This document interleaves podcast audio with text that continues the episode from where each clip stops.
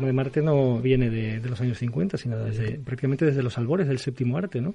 Ahí tienes a Georges Méliès con su viaje a la Luna, que ya hablaba un poco de la carrera espacial. Los rusos también establecieron sus propias visiones sobre lo que era el planeta rojo en películas como Elita, Reina de Marte.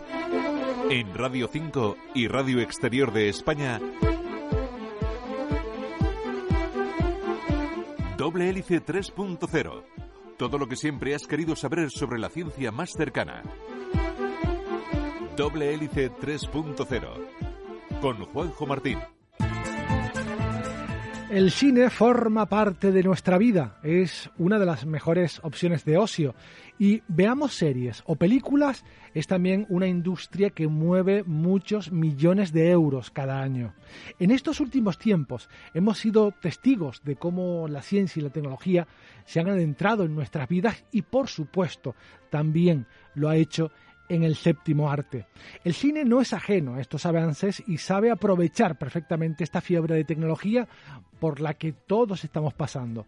Por eso, no es de extrañar que uno de los géneros más eh, demandados y consumidos por los espectadores de todo el mundo sea la ciencia ficción.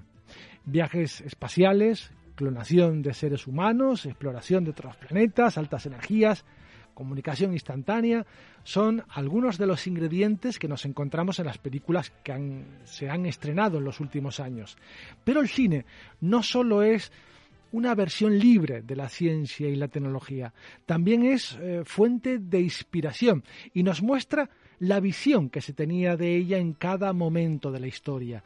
También ha sido un arte que se ha adelantado a su tiempo, presentándonos en ocasiones inventos que hoy todos usamos de manera cotidiana. Hoy, en doble hélice, la visión de la ciencia a través de los ojos del cine. Buenas tardes, comenzamos. Detrás de cada fármaco, de cada tratamiento, existe un mundo apasionante de investigación. Doble Hélice 3.0. Y para hablarnos de esto tenemos con nosotros a David Fuente Fría Rodríguez, que es profesor del área de comunicación audiovisual de la Universidad de La Laguna. Hola David, gracias por estar con nosotros. Hola, buenas tardes Juanjo. Un placer.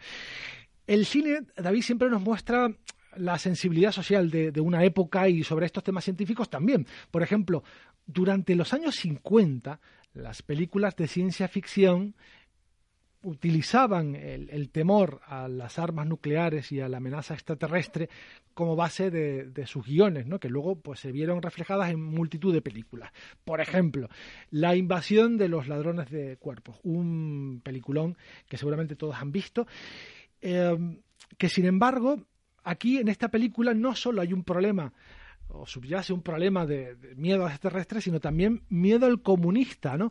Eh, ¿Dónde está el, reflejado el comunismo en esta película, David? Bueno, pues, eh, a ver, realmente en una película como La invasión de los ladrones de cuerpos confluyen, como bien dices, Juanjo, eh, varias cosas. El, el zeitgeist de la época, es decir, el, hecho de que hubiese habido una, una, guerra mundial reciente que dio paso a una guerra fría y a una política de bloques entre Estados Unidos y la URSS, y efectivamente el hecho de que eh, eh, pudiese haber en, ese mundo recién creado después de la guerra, en plena expansión económica de Estados Unidos, donde todas las familias pues ya disfrutaban de sus electrodomésticos, digamos, o de un eh, nivel de vida que empezaba a ser bastante elevado, pues subyacía, perdón, empezó a subyacer el temor de que, de que el vecino de al lado o una persona a la que no conocieses bien o alguien que llegase a tu barrio de nuevas, pues pudiese ser un infiltrado del otro lado. ¿Vale?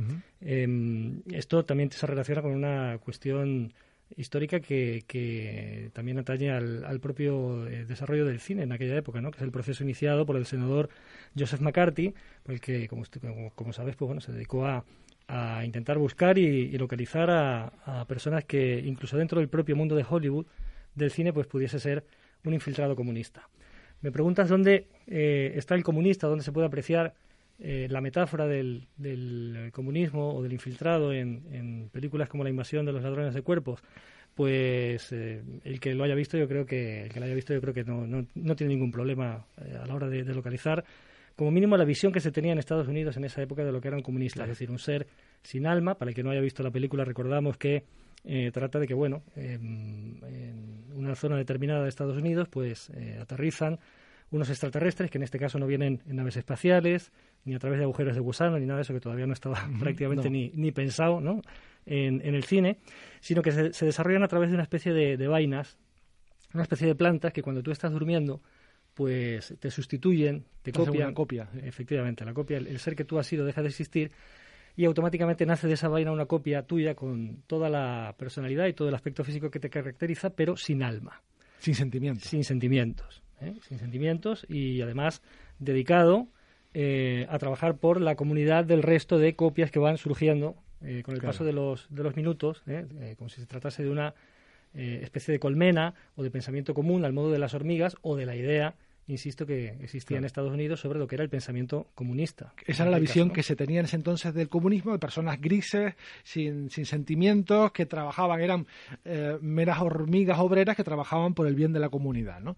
Y se ve perfectamente reflejado en esto. Hay un miedo a los extraterrestres, también en esa época se comienza a observar el planeta Marte, hay astrónomos que afirman que hay canales en Marte y que hay, puede haber vida en Marte y bueno, comienza a elucubrarse todas esas teorías de venidas, de platillos volantes. E, el primer platillo volante creo que se observó o, el, tema de la, eh, del folclore de, los ovnis comienza con una visión de los años 50 también, si no me equivoco. Mm. Eh, hay varias películas en esa época que un poco reflejan o han empapado el miedo a ese mundo extranjero, que, lo mezclan un poco con el, miedo al, comunista y en, el, entorno de la Guerra Fría y el miedo extraterrestre, como ultimátum a la Tierra. Aquí tenemos un extraterrestre que es un poco más pacifista, conciliador, una, una película un poco diferente. Sí, lo que pasa es que eh, esta visión también tiene, a mi entender, al menos una plena relación con lo que era el contexto de, de la Guerra Fría, ¿no?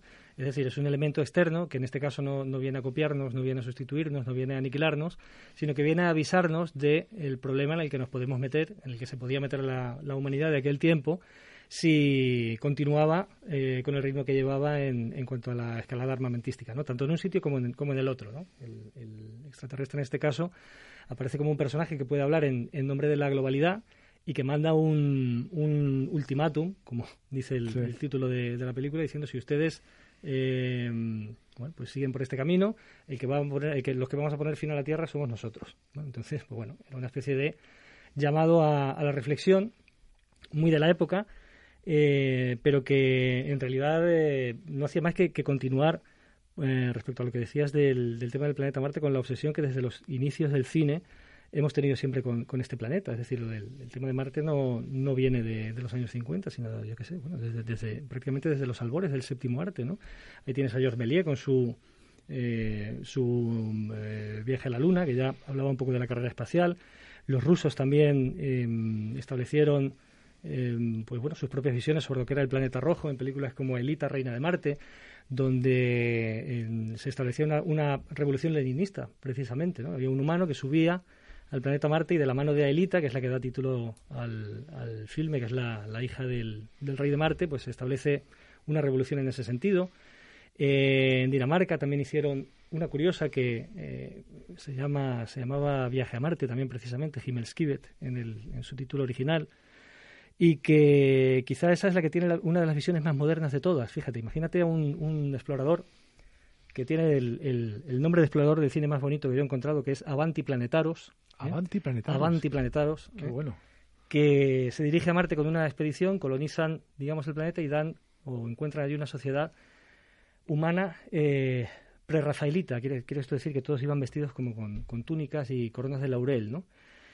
Avanti Planetaros al final, como suele pasar en toda la línea dramática del cine mundial de esta época, ¿no? Pues se enamora de la, de la hija del rey también, se la trae a la Tierra y el hijo de ambos confluye, digamos, o hace confluir el, pensamiento y la esperanza de ambos planetas en lo que eh, hoy se podría conocer perfectamente como la nueva era, ¿no? Un nuevo signo de luz, de esperanza para todo el mundo, en lo que aquella unión tenía de unión entre, entre dos pueblos, ¿no? Y la metáfora que podía aplicarse también a, a lo que estamos, eh, o a lo que se podía vivir en, en aquellos momentos en el, en el, planeta Tierra, ¿no? Lo que nos deparaba el siglo XX, estamos hablando del año 1910, 1912, ¿no? ¿Cómo han cambiado las pelis de Marte? Eh? Porque las últimas, mm, nada que ver con este romanticismo, ¿no? No, no, la, verdad es que no. De todas maneras, también la, la, forma en la que el, ser humano ha, viajado a otros planetas en el cine es muy curiosa, ¿no? Y, también ha cambiado, es decir, en, los orígenes del cine el, ser humano siempre era el, conquistador, como te estoy comentando, ¿no? El que cambiaba un poco las cosas. En, Viaje a la Luna, pues lo primero que hacen estos señores del año 1903, eh, en cuanto se suben a la Luna, es empezar a matar a paraguazos a los, a los, a los helenitas, ¿no?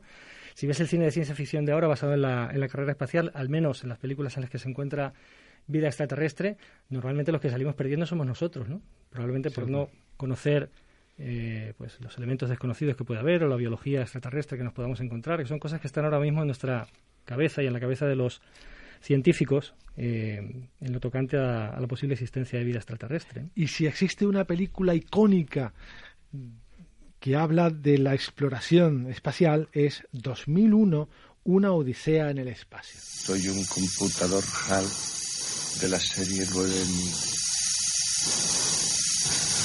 Me pusieron en funcionamiento en la fábrica HAL de Urbana, Illinois, el 12 de enero de 1992. Mi instructor fue el señor Langley. Me enseñó una canción si usted quisiera.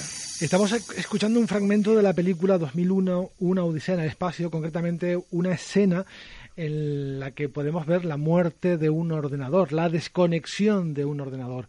Una a una van quitando las placas eh, que dan vida a HAL 9000.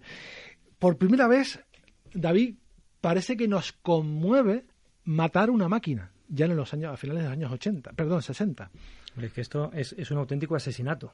Un asesinato, es claro. es un auténtico asesinato. Eh, el que haya visto la película recordará eh, perfectamente que eh, este asesinato no, es más que una reacción de los humanos al hecho de que el, computador HAL, que guía la nave de los exploradores hacia Júpiter, en este caso, ha empezado a tomar sus propias decisiones. Y son decisiones perjudiciales para los humanos, en este caso, que antes del momento que acabamos de escuchar, se han saldado ya con, con la muerte de, alguno de los, de los miembros del equipo, ¿no? Entonces, eh, esto que hemos oído es cuando el, astronauta Bowman no le queda otra que desconectar esa inteligencia artificial porque sabe que, que de seguir teniendo ella el control pues no van a llegar a, su destino, ¿no? Mm. Hablamos del año 68, si no me equivoco.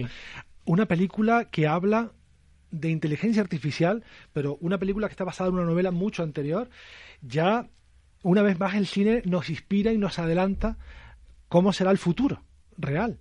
No siempre acertado, y hay cosas que el cine no ha sabido ver, por ejemplo, las redes sociales creo que en ninguna película aparecen, pero sí que la ciencia ficción ha adelantado eh, el teletrabajo, ha adelantado eh, las tablets, ha adelantado los teléfonos móviles, ha adelantado un montón de la exploración espacial, por supuesto. Una vez más, la inteligencia artificial. Y que es mala también en, en, esta película, como en otra que vamos a ver pronto, también es el enemigo.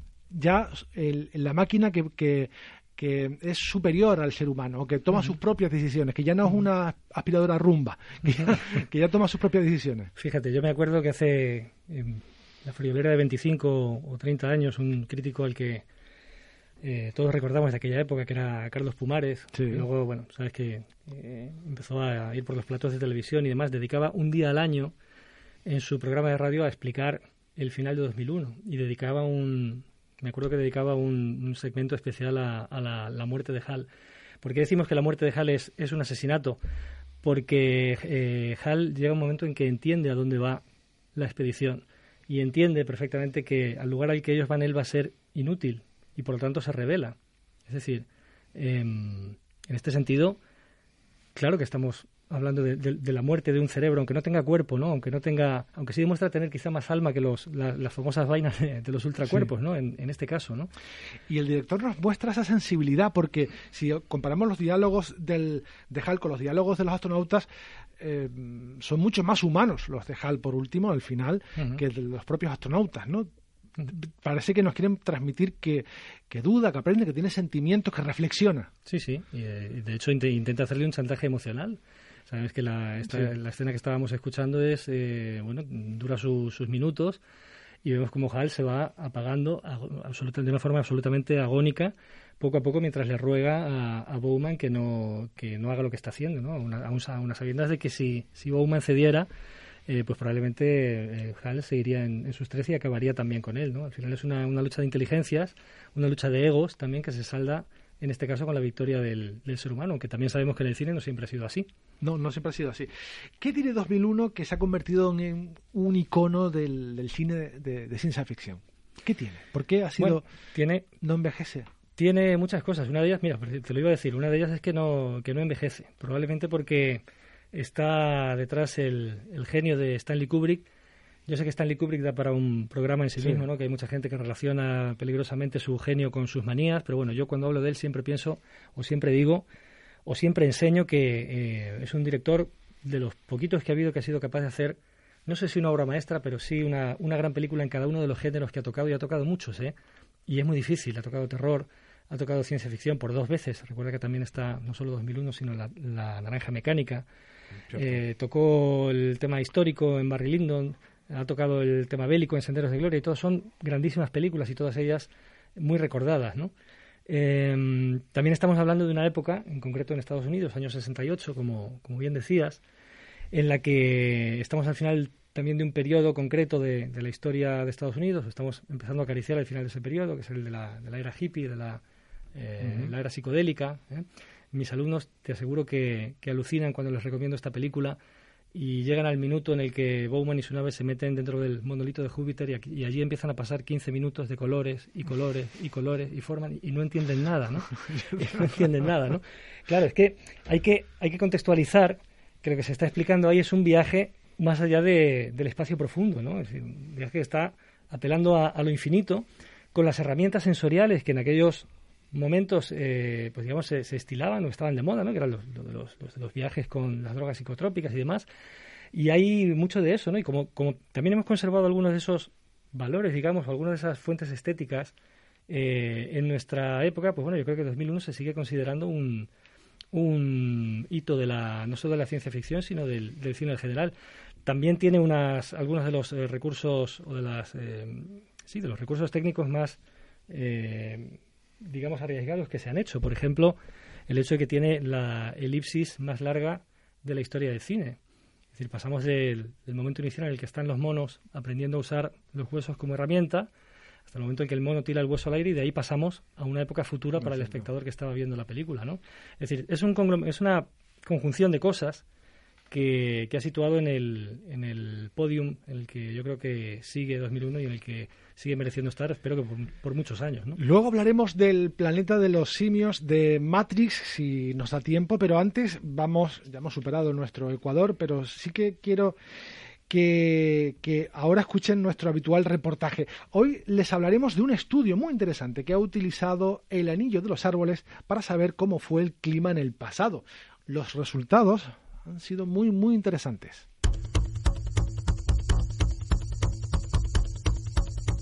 Las últimas sequías estivales de Europa son desde 2015 mucho más graves que las de los últimos 2100 años en este continente. Y todo según la mayor reconstrucción de las condiciones hidroclimáticas publicada ahora por la revista Nature. El trabajo dirigido por la Universidad de Cambridge plantea que este fenómeno se debe al cambio climático antropogénico y a las variaciones en las corrientes en chorro. Los resultados muestran que los veranos de los últimos años han sido insólitamente secos y de manera consecutiva.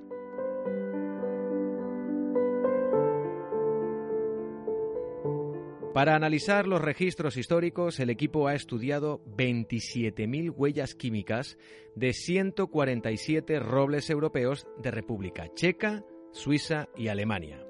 Las muestras provienen de árboles vivos y muertos, remanentes arqueológicos, materiales fósiles y construcciones históricas hechas con este tipo de madera. Estas huellas se encuentran en los isótopos estables de carbono y oxígeno, presentes en los anillos interiores de estos árboles y que ofrecen datos sobre los cambios climáticos durante largos periodos de tiempo.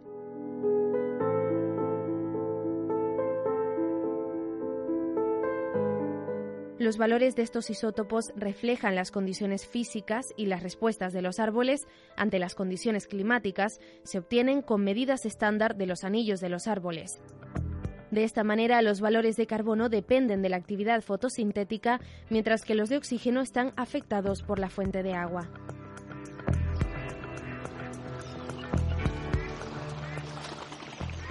Los datos del estudio muestran que hubo veranos muy húmedos en los años 200, 720 y 1100 de la era actual y épocas muy secas en el 40, 590, 950 y 1510 después de Cristo. Aparte de estos años fuera del ordinario, la investigación indica que Europa es un continente cada vez más seco.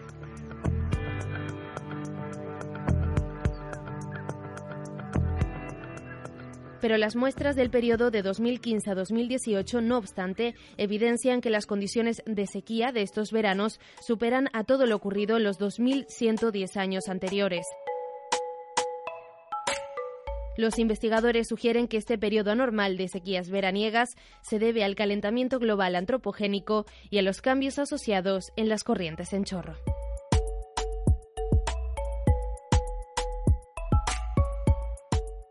En Radio 5 y Radio Exterior de España, Doble Hélice 3.0. Y hoy hablando de cine y ciencia, de la visión que ha tenido el cine del mundo de la ciencia, con David Fuentefría Rodríguez, profesor del área de comunicación audiovisual de la Universidad de La Laguna. Hemos hablado ya de, muchas películas en el primer tramo del programa, de Invasión de los Ladrones de Cuerpos, Ultimátum a la Tierra, por supuesto de 2001, Una Odisea en el Espacio. Y si te parece, David, vamos a volver a hablar de una película que trata algunos de los temas que ya hemos abordado, el miedo nuclear, el ecologismo y los viajes en el tiempo. No voy a dar el título, quiero que la adivinen. Un clásico, pista, año 1968. He vuelto. Estoy en mi casa otra vez. Durante todo este tiempo. No me he dado cuenta de que estaba en ella. Por fin lo conseguí. ¡Maniáticos! ¡Lo habéis destruido! Yo, os maldigo a todos. ¡Maldigo Efectivamente, hablamos del planeta de los simios.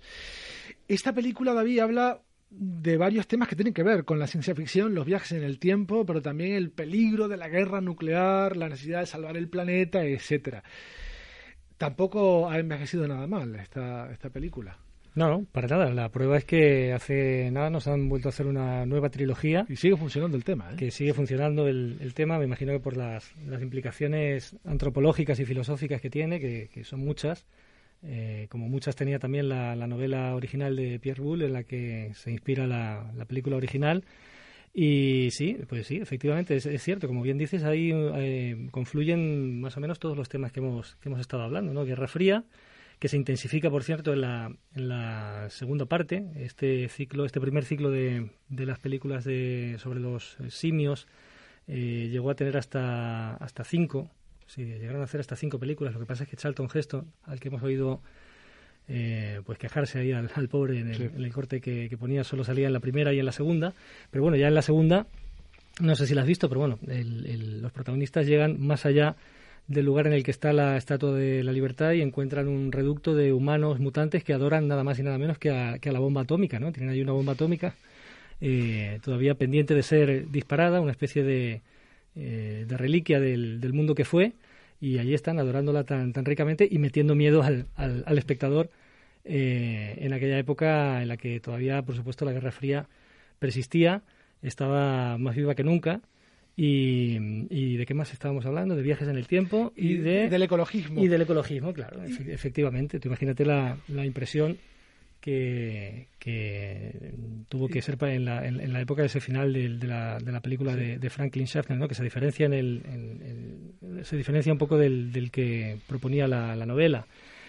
Eh, pues sí, efectivamente. sí, yo voy a hacer un, atreverme, voy a dar un salto mortal hacia detrás para intentar eh, unir eh, el tema que hay detrás de esta película con el tema que hay detrás de, por ejemplo, 2001 o, Matrix, que por cierto son unos cortes y unos temas que me has sugerido tú. Porque en, en el planeta de los simios vemos cómo eh, animales, en este caso, que nosotros dominamos, nos dominan a nosotros. Y en el caso de las películas tecnológicas de antes, son máquinas que nosotros solemos dominar y esas máquinas nos dominan a nosotros. O sea, son películas de eh, donde se intercambian los papeles y eso da como mucho miedo, ¿no? Sí, sí. Bueno, la ciencia ficción en general es un género siempre eh, especulativo y conforme han ido avanzando tanto la carrera espacial, que es uno de los temas que hemos hablado, como pues avances científicos de toda índole, le hace por ejemplo, la, ingeniería genética en, los años 90 o la, propia realidad virtual, el propio tema de la realidad, virtual también en, los años 90, pues nos hemos ido encontrando sucesivamente con películas como Gattaca, como Virtuosity, como El cortador de césped, Es decir, cada vez que ha habido un avance tecnológico de amplia significación o de, relevancia, o que de algún modo cambia el mundo, o, o simplemente tenemos, tenemos la perspectiva de que puede cambiar el mundo o hacernos avanzar hacia posiciones, digamos, que, sacuden un poco nuestra incertidumbre, pues la ciencia ficción siempre ha estado ahí para intentar valorar un poco eh, pues cuáles, cuáles podrían ser las consecuencias de siempre de, un mal uso o de un uso inadecuado o, del, error humano que puede suponer que en cualquier momento estas tecnologías se nos escapen de las manos. Por último, otra película, otro corte de una peli, en este caso más reciente, que ya se ha convertido en un clásico y que también les invito a que adivinen. Sé que estáis ahí. Percibo vuestra presencia. Sé que tenéis miedo. Nos teméis a nosotros. Teméis el cambio. Yo no conozco el futuro. No he venido para deciros cómo acabará todo esto. Al contrario, he venido a deciros cómo va a comenzar. Voy a colgar el teléfono. Y luego voy a enseñarles a todos lo que vosotros no queréis que vean. Les enseñaré un mundo sin vosotros. Un mundo sin reglas y sin controles, sin límites ni fronteras. Un mundo. Seguramente también lo habrán adivinado. Es justo el final de Matrix. Una película que, mm, bueno, revolucionó el género no solo por los efectos especiales, sino por el tema que trataba. Un tema o muchos temas que estaban en una sola película, ¿no? La realidad paralela, la capacidad de elección que tienen los seres humanos, eh, incluso hay una historia del Mesías eh, por ahí, eh, en fin, y sobre todo el miedo a las máquinas, ¿no? Una película que revolucionó un poco y marcó un antes y un después en la ciencia ficción, porque luego en las tres siguientes también fueron maravillosas. Sí, sí. Marcó un hito en, en varios frentes. Es decir, eh, exactamente igual que películas como Videodrome, que no es exactamente ciencia, ciencia ficción, pero es un, un clásico del fantaterror de David Cronenberg eh, de los años 80, no sé si lo recordarás, nos avisaba un poco de las consecuencias que podía tener la televisión multicanal y sobre todo el tema del vídeo que empezaba a generalizarse por aquella época, pues digamos que Matrix puede considerarse un poco un salto eh, similar en cuanto a la tecnología de la que se habla, pero, pero no en el fondo, ¿no? Está hablando, digamos, de los, los peligros que podía tener el hecho de, bueno, de, llegar a donde estamos hoy, es decir, a un mundo totalmente interconectado, etcétera, etcétera, ¿no? Quizá es verdad que también ha habido gente que, eh, que dice que el, el sustrato de Matrix es mucho más antiguo, porque si te fijas, Matrix no es Mm, desde cierto punto de vista más que una actualización del famoso mito de las cavernas de Platón, ¿no? que eso es, mucho más antiguo, ¿no? es decir, gente que estamos dominados en este caso por las máquinas, pero que vivimos exactamente igual que aquellos eh, hombres primitivos en la cueva de Platón, ¿no? nada más que dirigidos hacia mirar una sola cosa, que es lo que se nos está imponiendo sin que nos demos cuenta, mientras que detrás eh, tenemos todo un mundo absolutamente maravilloso y desconocido. ¿no?